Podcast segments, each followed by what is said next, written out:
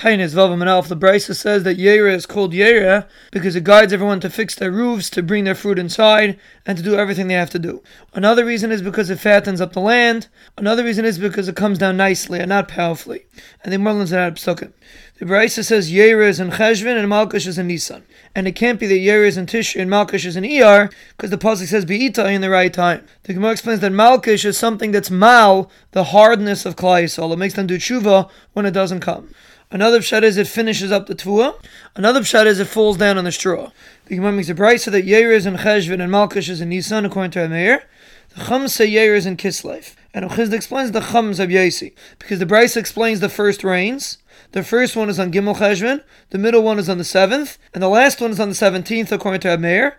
Rabbi Yehuda says the seventh, the seventeenth, and the twenty-third. Rabbi Yossi says the 17th to 23rd of Rosh Kislev. And the Chacham didn't start fasting unless it didn't rain by Rosh Kislev. Rav Chisda says Allah is like Rabbi Yossi. Amir brings a different Lashon of Chisda that on Gimel Cheshvan you start by saying Talamatar. Rav Gamliel says on Zion. Rav Chisda says Allah is like Rav Gamliel.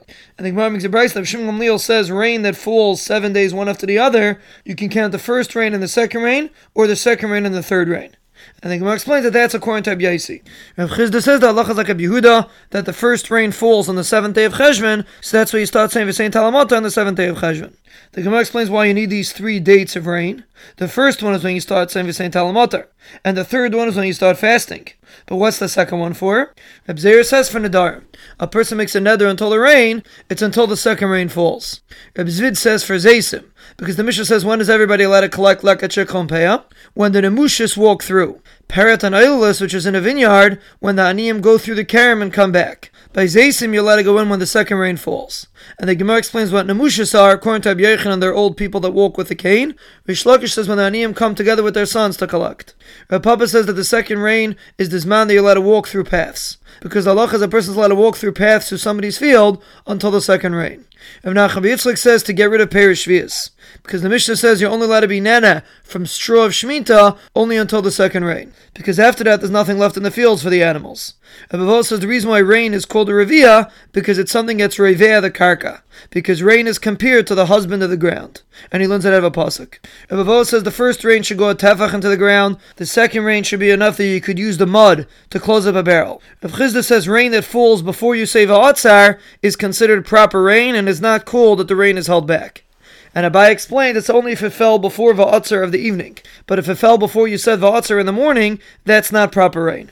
Because the Gemara says clouds in the morning are not beneficial.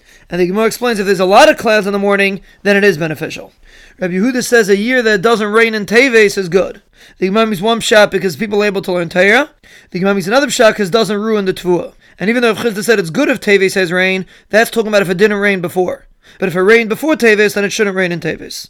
Rav Chisda says if rain fell on some of the Medina and some of the Medina didn't fall, that's not called Va'atzar. And the Gemara explains that's talking about if the part that the rain fell on fell proper rain, then it's not Va'atzar. But if it was too much rain on that part, then it's considered a klola. The Gemara says, when do you make a bracha on gshamim? When there's enough rain that the drips that are on the ground meet the drips that are falling. And the Gemara means the bracha, moidim anachnu l'cha Hashem aleikenu al kol tiba v'tiba sheiradet alanu, and Rabbi Yochanan ends off, ilu finam al kayamu shinanamina kamen galav, etc., until al yazvunu rachamecha Hashem aleikenu v'le yazvunu, baruch roi v'haidais. But the Gemara asks, why do you say kol haidais? So Rava says you should say kel haidais.